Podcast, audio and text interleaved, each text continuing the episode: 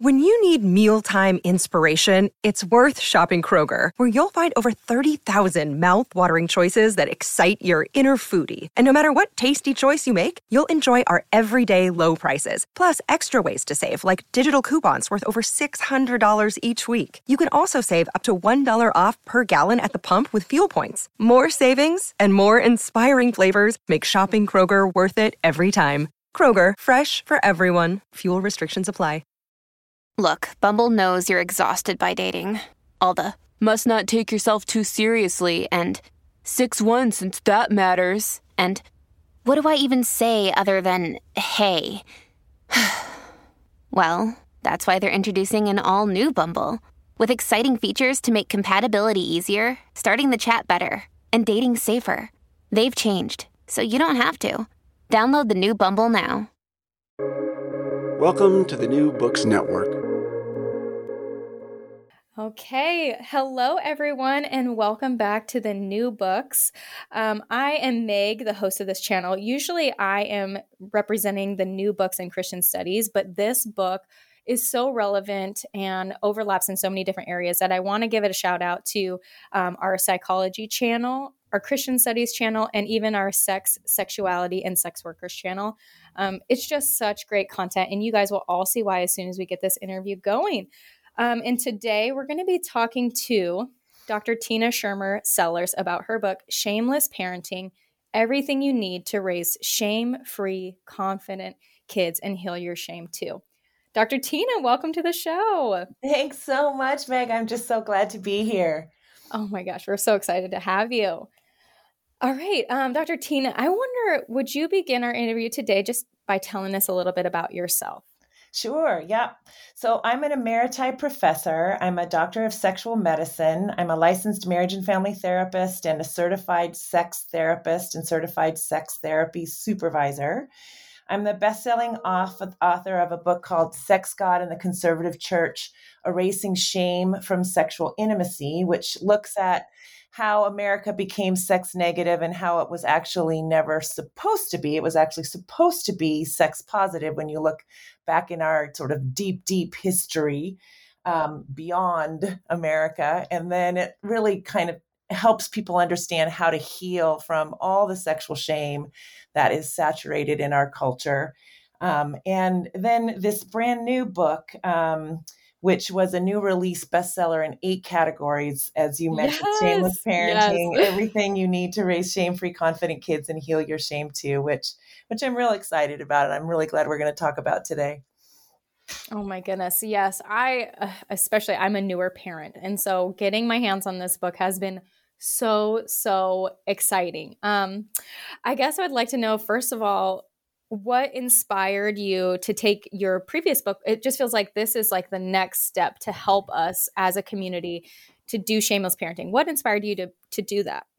Well really it was you know i've been teaching this material for over 30 years and you know it was a combination of hearing so many stories from people over the years of um, the impact of having over 40 years of abstinence education in the United mm-hmm. States and then just the influx of of misogyny and violence against women and and the impact of that the sort of development of the rape culture that we have and how much that's really hurt people this sort of combination of just so much ignorance around sexuality and the pain that people have experienced. And then I would just start hearing from so many young parents this just desperate cry like, I just don't want to do to my kids what was done to me. I want to do so much better, but I have no idea what to do because when I reach inside myself, all I have is what I came from and I want I want so much more than that. And can you help me? Please, can you help me? And I've been, you know, teaching sexuality forever and I've been teaching it to physicians and therapists and clergy and and I really have found that um, what most people don't realize is that when you know everybody didn't get adequate sex education in, in the united states over the last 40 plus years and that includes our practitioners. It includes our therapists and physicians and doctors uh, you know clergy whatever because they don't get it as well in graduate training. You have to go on to do specialized training in postgrad work and um, and so they're also feeling pretty desperate to get their hands on good information and so i thought gosh what can i do to put this information in the hands of people in a way that will feel really helpful and tangible and in a way that makes them feel like somebody's actually holding their hand um, and so I was kind of just racking my brains. How could I do that in a way that just feels useful? And this is what I came up with. Oh my goodness. Yes. And I do just want to give a shout out about the format of this book. Um, I was a little intimidated reading it at first. I thought, oh my gosh, like, where do I even go? Do I read everything out at once? But as soon as I got into section one about why I want to hold your hand and you just made it so sincere and approachable. And I really feel like you took the time to name all the fears that mm. us parents that you've heard over the years, but also those of us who are picking this up for the first time to share. I know this is what you're coming from. I know this is what you might need right now. And the format really makes it easy to engage because you pack in so much content, but you break it down in such an approachable format that we can handle it, that we can, you know, hit this section, then the next one, and come back to it when we need to. And there's more resources. So I do want to just give you a shout out for the way that you formatted such great research and knowledge and resources in such an approachable way. It was just so well done. Oh, thanks. Yeah. I, I feel like I don't know. I, I really do. And I can tell a little bit more of the story, but I really feel like there was, I don't know, some divine help in the way that it kind of came together because I I started started the whole project really trying to put together cheat sheets for professionals where I could just put things in their hands, you know. So doctors would have something at well child visits, and teachers might have something at their their you know parent teacher conferences and that kind of thing. So I was really trying to think of how could I make it really pragmatic and and simple and easy, and yet you know, if people wanted to go deeper and get more resources, that could be right there too. And so I was kind of putting it together that way. And then I, I shared the information with some of my colleagues, just saying, what did I miss? You know, some of my queer and diversity, equity, and inclusion colleagues. And and one of them said, you know, was giving me really great feedback. And and she said, you know, you might want to just stick this in a book too, like all of it. And I was like, oh my gosh, you know what? I didn't even think of that. And I said, I wonder if I there would be a way I could put it together where um, because it was so didactic, you know, it was so like, okay, then this and then, you know, kind of bulleted and everything. I wonder if I could put it together in a way where it just would feel really friendly in your hand, like have lots of pictures and be in like 14 font and, you know, that kind of thing. Yes, I, I yes. did. I found a, a template and when it when it kind of put itself together literally built itself i felt like it was always meant to be a book too and i, I just was so so happy with how it it came out like yeah it makes it really easy to pull off the shelf and just turn to how old's my kid oh my kid is yes. six i can turn right there and go okay this is what the next two years are going to be like you know and, yes yeah. oh man i agree with that 100% and there's even really thoughtful questions that you put in in each section. You go through mm-hmm. and you ask parent questions like, is this part making you uncomfortable? And I just thought that was so uh, strategic too, because, you know, going into it, you're reading for tips and tricks and resources to get your hands on, but then you also take the time to reflect, okay, what what was I given when I was younger and how is what I'm witnessing as a parent making me uncomfortable. And can I get curious about that and dig in a little more? That's just so brilliant. Yeah. Well, you know, that's one of the things I think parents have really taught me and, and just people in general over the years is that what really stops us from being the sex educator that we need to be for our kiddos is the shame that we feel from our own growing up, you know, because somebody yelled at us when we were just being ourselves, when we were just being natural and normal and doing what kids do and being naturally curious. Um, but because our parents and their parents and whatever were, you know, they were shamed, they passed that shame down to us. And so we have that kind of knee jerk shame response when our kids are going to do what they're going to do. And so I kept thinking, how can I help parents anticipate what you know, here's what your kiddos are going to do at this age and stage, all the way along. There's different things they're going to do every year. They're going to do certain things. How can I help you anticipate those things?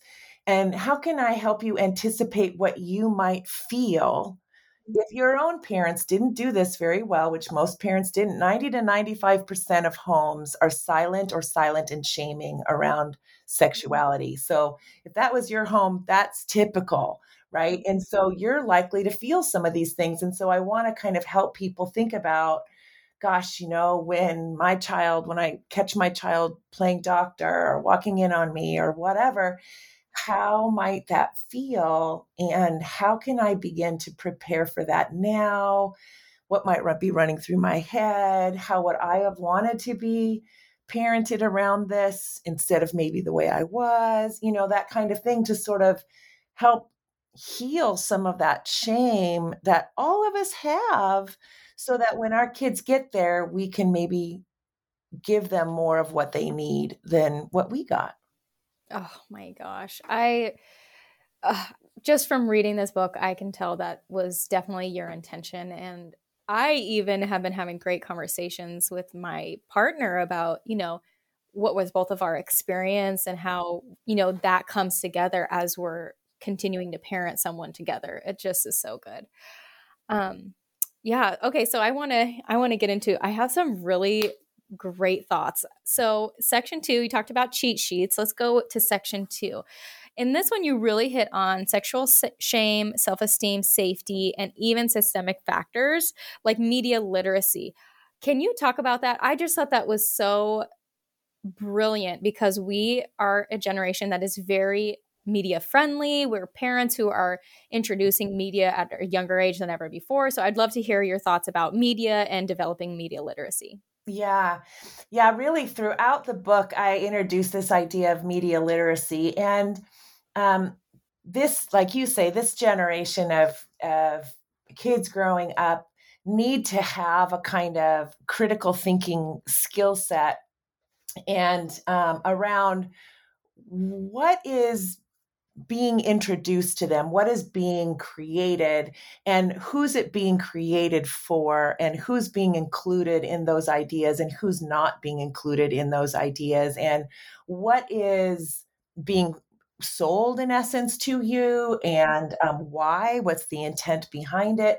And these ideas and questions can evolve in complexity as a child grows up so they can start as pretty simple questions when they're you know, four and five and six, and then they can grow in complexity as a child grows up.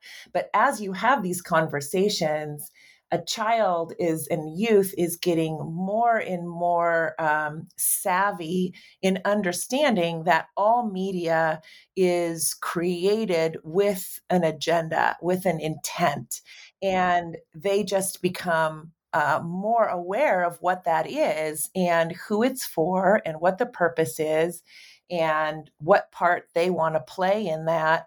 And they're just aware that there is somebody behind the camera if you will and somebody that was writing a script and that that script had an intent. And um, and it makes them a participant in a different kind of way and have a different kind of awareness and i think all of us really want our kids to have that kind of savvy and that kind of awareness. So even as they grow up, they can decide the role that they want to play in shaping the world that they're going to be a part of and that they're going to be living in rather than just being a consumer that takes it in and digests it and metabolizes it, but really um, is a much more active participant in um, in the media that happens. Um, and when we have those conversations when they're little, it just becomes a, a regular part of of how they think because media is all around them all the time. So, media literacy is a really critical skill set that um, we haven't had, we haven't been cultivating in years past. And I think in some ways it's gotten us into a bit of trouble. Um, yes. But um, yes. but it's a skill that um, this next generation, and I even think my generation, you know, really needs to have. Mm-hmm. And um, and I think it will be a gift when parents start to cultivate that both in themselves and in their kiddos. And it, and I know with conversations I've had with my own, I have four grown kids and, mm-hmm. And now two little granddaughters. Um, those conversations actually are really rich and fun to have with your kids as they grow up. Oh my gosh, I love it. Okay, you hear that, parents? You have permission to start developing some media literacy, get your cre- critical thinking skills going. Mm-hmm. Um, well, uh, one thing that I thought was also really powerful that you said in the next um, section, you explained that gender is something that our culture puts onto people. And mm-hmm. you even go on to say, if your child does uh, does not feel like the gender they were assigned to at birth, listen to your child. And you you emphasize that with an exclamation point at the end, yeah. and that tells me you've had to do some work with parents on this topic. And I feel like, especially now, um, that's something that's very relevant. Can you talk about specifically how these types of conversations have contributed or can contribute to sexual shame? Sure. So, one of the things I learned actually probably only about a decade ago was that, you know, we often think about pink and blue as having mm. to do with, you know, boy and girl. Actually, the toy company Mattel introduced those two colors as having to do with pink having to do what? with girl and blue having to do with boy only in like the 1950s and oh, that was wow. so that they could sell twice as many toys. Oh my gosh right I'm right? writing that down. Uh-huh wow. right.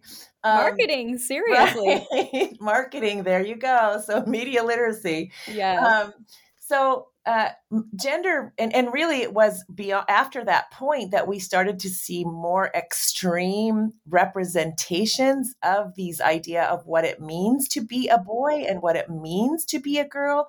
You know boys things became more kind of uh, in the box around toughness and violence and not showing emotion and girl things became much more around what her external presentation was, you know, her beauty or um, deferring to men, these kinds of things. Where if you go into movies in the 40s, you see many more uh, women having many more roles, types of representations, and um, it's just interesting how after 1950 we begin to see an in, slow increase in the sort of boxing of what it means to be a man and what it means to be a woman. And it's not done us any favors at all because people have um, all kinds of ways of being in the world.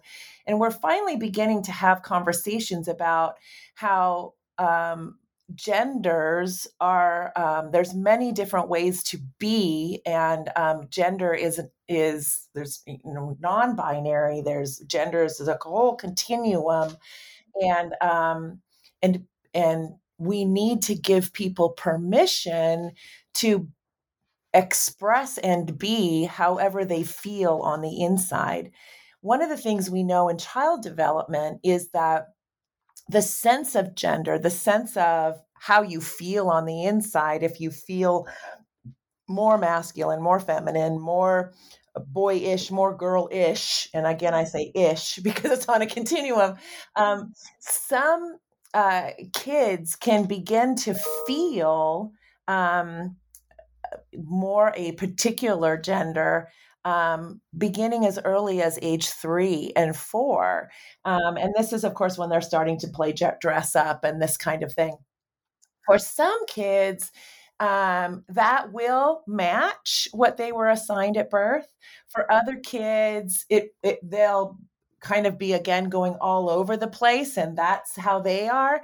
For other kids, it will be different than what they were assigned at birth. And for some of those kids, it may feel very strong.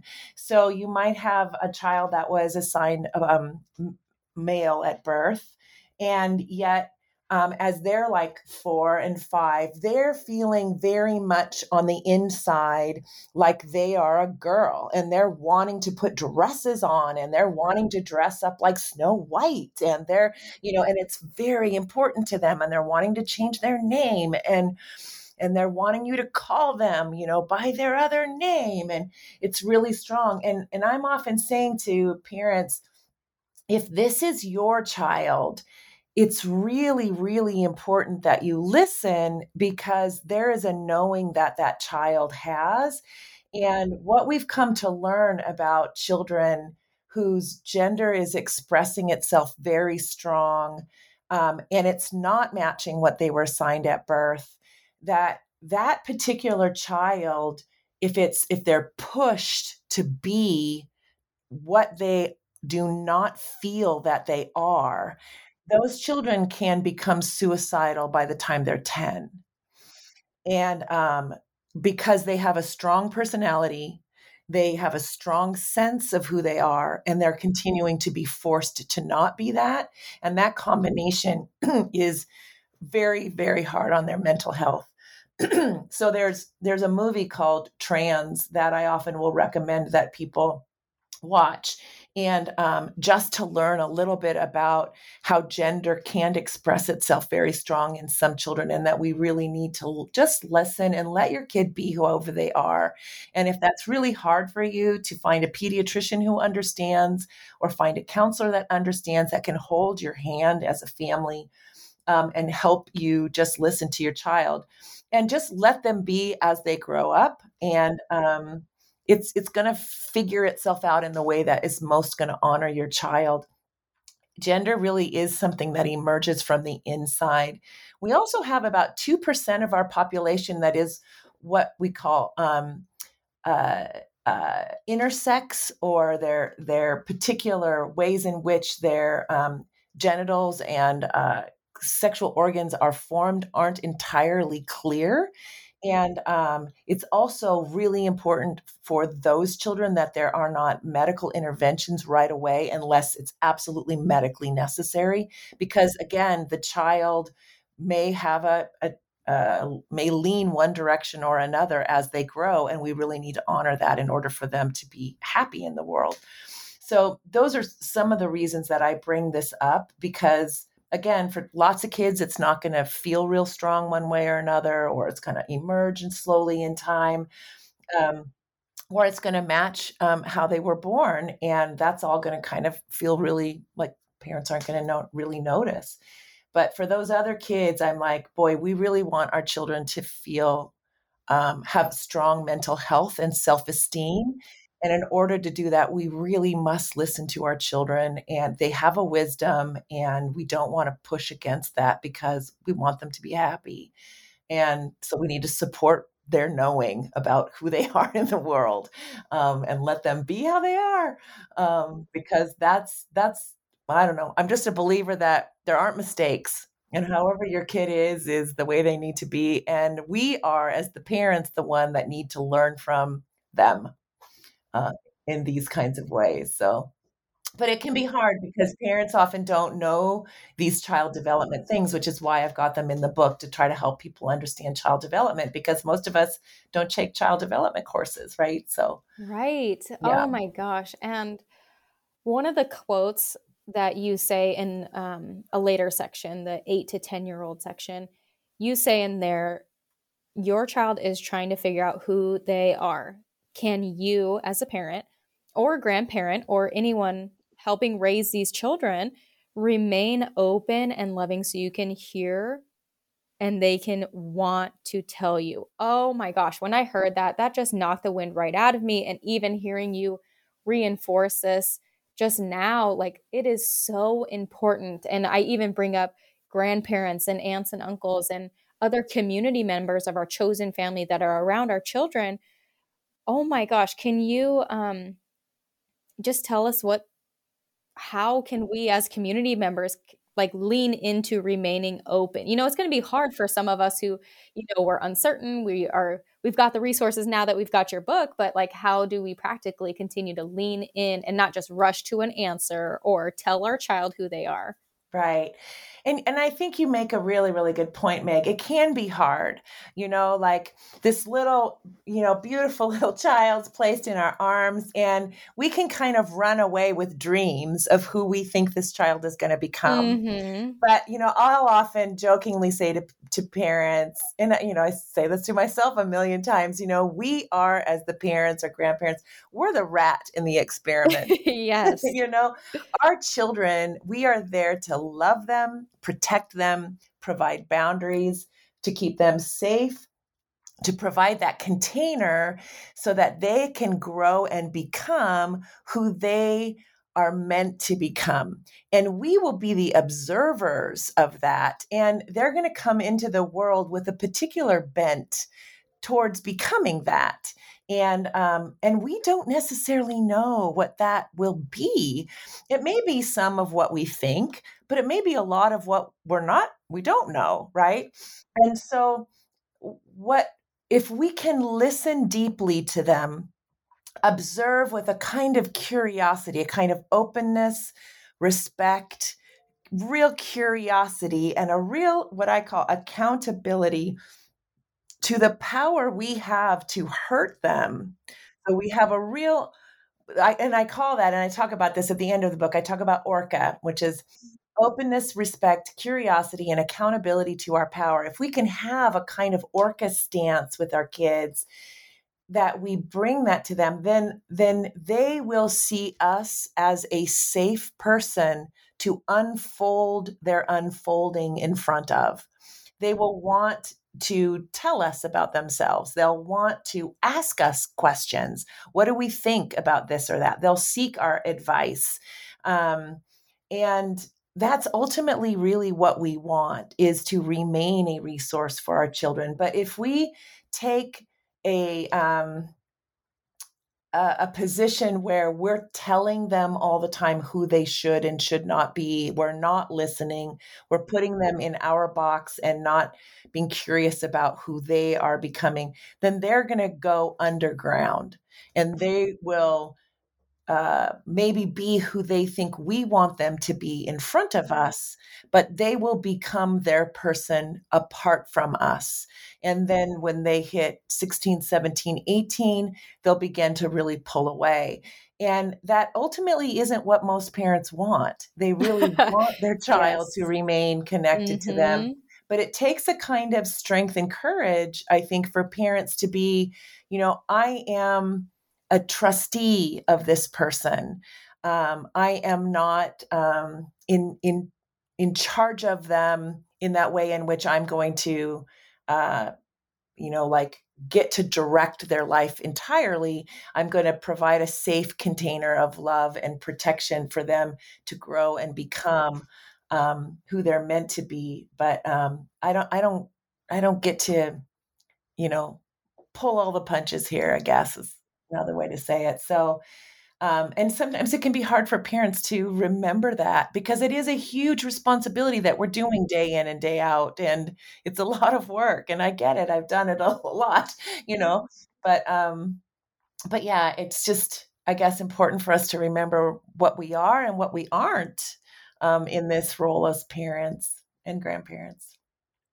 Oh my goodness, Dr. Tina. Uh, okay, well, I want to read one more quote. I'm not going to share all of your book, but this last quote was so relevant to what you're saying now, and I feel it. It really just encapsulates everything. You say um, in a later section, it takes courage as a parent to be brave, steady, and non-reactive as your child grows up and makes their mistakes. Mm-hmm. But it's a huge gift to them, and this just goes in line with everything that you're saying, like us as the parents coming alongside our children and and journeying with them not forcing them to be a certain way but really listening to them in a non-reactive way is it's a brave thing and it's a courageous thing that we as parents are doing i'm curious were your parents or you know the community that you grew up in were they like this well you know it's it's interesting. I, I think that there were some places where um, my parents did a remarkable job, especially I, I want to give credit to my father in this place. Um, he he was just incredible in my adolescent years. And um, I could bring so much to him. And, um, and he was just a steady Eddie. and, um, and I think I learned a lot from him. Um, because he he continued to remain a resource to me because I knew he wouldn't fly off the handle about anything. Um, if I came to him with like a just a true, you know, question or um, whatever, like he was, he had this sense like I'm going to respect who you are becoming, and I'm going to make space for you to make mistakes, um, and um, and trust you to do your thinking about that. So he would offer a lot of questions um, if he was concerned about something as a way to sort of push me to do my own thinking about it um, as opposed to tell me what to do you know kind of a thing and and so what would happen is as he would do that i would feel respected and i would feel like he was putting his trust in me to make good decisions because he would be asking me the questions that would say are you thinking about this? And are you thinking about that? And are you thinking about this? And then what do you think? You know?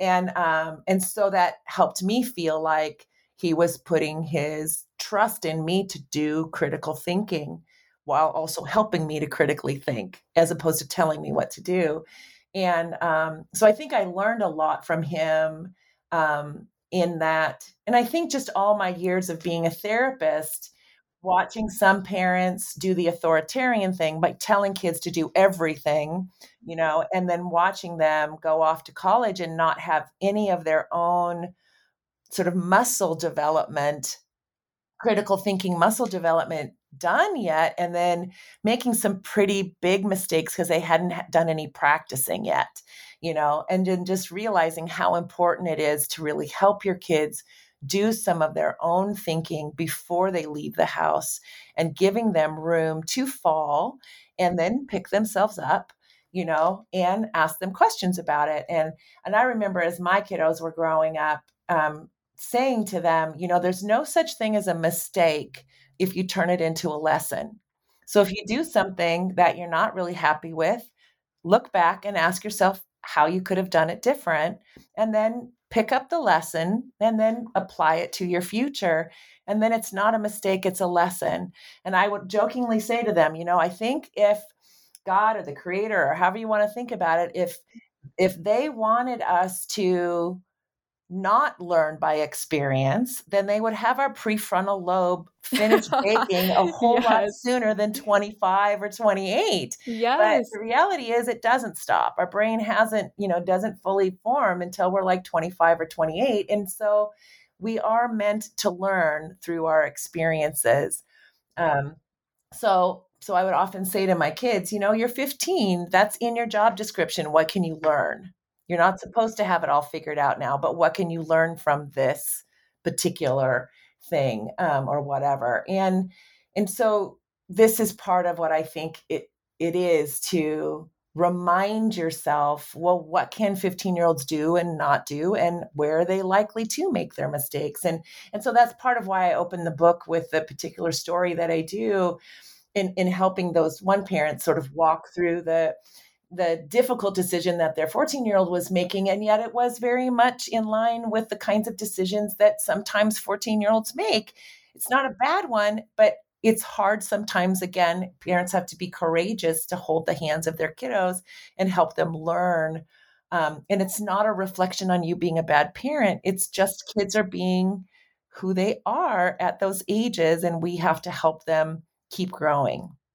Mm, that is so good well, since you brought up the entry story, um, I do have a question around one of the sections that is the 15 to 18. You invite parents to talk when we're in this age group to their children about which narrative they're going to write and act on in their sexual experience.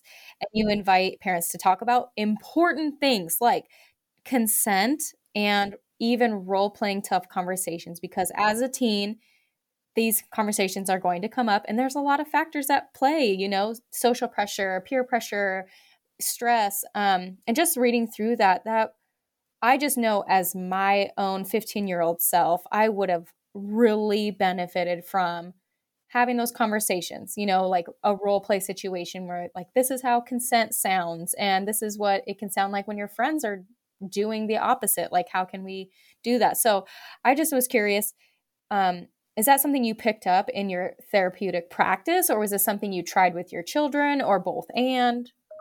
Yeah, I would say it was a both and. You know, I've continued to learn as my kids have gotten older, but there was some of those things that I did you know that I knew enough to do as they were growing up. So they're in their range in age right now from 30 to 36. So, um, but when my oldest was, uh, so I, my oldest is boy, and when he was um, growing up, he, um, I can remember us having a conversation when he was dating somebody when he was like 16, and and and talking to him about like, so how do you know when you know, say his girlfriend's name was Susan, wasn't, but uh, when when um, that Susan wants to kiss you because sometimes girls will do things that they don't necessarily want to do. So just because she kisses you doesn't mean she necessarily wants to kiss you. So how do you know that she really wants to kiss you? So having conversations about consent. Now, I wasn't even using the word consent yet in in my practice or in my life it wasn't a word that we were talking about a ton as far as just the word goes but the concept uh, i knew that girls defer and i wanted him to be mindful of that um, and i had had a lot of conversations as he was growing up um, around power in the family and how power was used um, in helpful ways and in unhelpful ways, um, just amongst the siblings. And um, and so that was just another conversation around that kind of thing. Um, uh, we had conversations around um, uh, birth control and you know and how are you going to write your narrative around sexuality and what what does readiness look like? How might you know if you're feeling ready to be more sexually involved? With lots of conversations about that. And and with that came conversations around um, pregnancy and you know because even if you are careful sometimes pregnancy can happen and then we did a whole i walked him through um, a mindfulness exercise around him finding out that his girlfriend was pregnant and then them having to talk to the parents about it. Um, so i mean i wanted him to think through all, all, kinds of things about just the responsibility that goes with um, deciding to become sexually active which is fine if he felt ready for it you know because we had talked through what, what how he would might feel like he was ready and blah blah blah but you know just having conversations about just being thoughtful around what all of those things might mean emotionally physically and so on and so forth um, in their life, you know, as they're 16 and 17 and so forth. I didn't expect my kids to tell me everything because they, you know, I wanted them to have just just because I I also just I think value and, and appreciate that um, kids are going to keep some things to themselves, but I also wanted to walk them through in their mind's eye some uh, situations to think through um, whether or not they they necessarily told me how uh, much that fit or did not fit exactly where they were. I wanted them thinking through, and I think for myself, I would try to keep myself try to keep myself thinking. I want to be a little ahead of them rather than behind them. Because most of the time we're behind our kids timing wise and so, even if I was trying to stay ahead of them, I may not have been entirely ahead of them, you know? So, yeah. Oh man, I just feel like that that really shows it, you know, we we read in the book throughout, you know, from the very beginning all the way to the end that there's an invitation for us as parents to engage rather than disengage or rather than play catch up. Um, it's really about it seems like you just give us permission to not know everything and to lean into the relationship with our kiddos. And it's just so encouraging. I just, yeah, I just feel like there's so much that we can gain from having these conversations, from mm-hmm. reflecting on our own stories and our own narratives that we were given, and really leaning in, even if it's uncomfortable and even if we don't have all the answers, to be able to hold that space with our children so that we mm-hmm. can, you know, heal the cycles of shame that we see so much in our culture or the cycles of behavior that isn't you know consensual or beneficial you know that we can be a part of creating safe space for conversations to happen for families to support the kiddos and i just think that is so powerful and it's relevant throughout the whole entire book and i know we're getting close to time um, but before i let you go dr tina would you tell us what you're working on now? So right this very minute um, i am finishing getting up the cheat sheets that I started doing. Um, those are just now getting done. They've been to the illustrator now, and um, they will go up on my website in the next uh, probably three or four weeks. And they are available, they'll be available to be downloaded by, um, there'll be a, a a medical bundle to be downloaded by physician and medical groups. There'll be an educational bundle to be downloaded um, by, you know, whether it's uh, K through 12 or just elementary age or junior high age. There'll be different kinds of bundles that, that can be downloaded there. There'll be a clergy bundle that can be downloaded and a youth group bundle that can be downloaded. So for different ages and stages.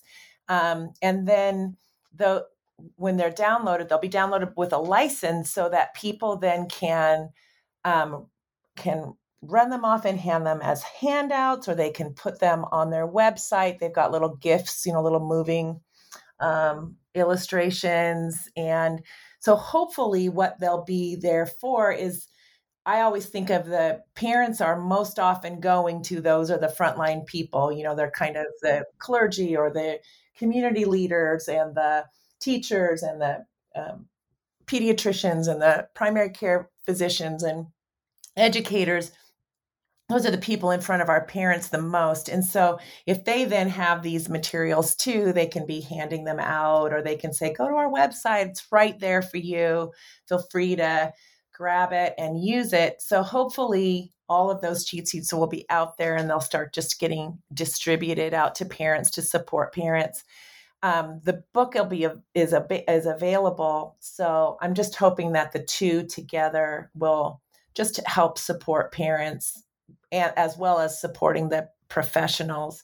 So that's what I'm really working on getting that done. And then I'm also launching a parenting community on my website where I'm going to continue to write um, as I hear from people like, can you write a little blog on this or that? Or I'm mm-hmm. worried about this, my kids touching themselves too often or whatever. Can you write about that? And then once a month, I'm going to do um, a live Q&A where um, I'll just answer whatever questions are coming up. And I'm going to do webinars um, that I'll post up there. And it's just a way for me to stay in contact with parents as I hear from them along the way. And I don't have to worry about being shadow banned, which can happen around sexuality on like Instagram and stuff. Oh my goodness. Yes. That's yeah. so true. So, and I can keep, um, content growing.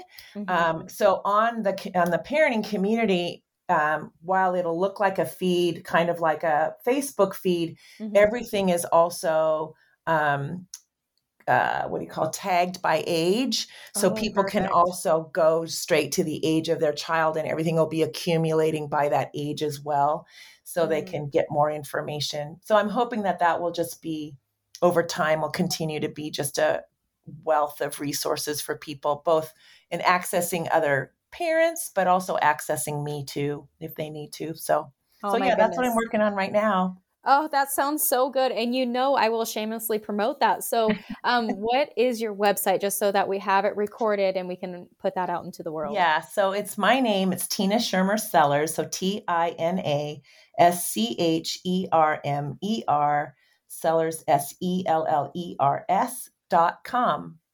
Perfect. I was just writing that down.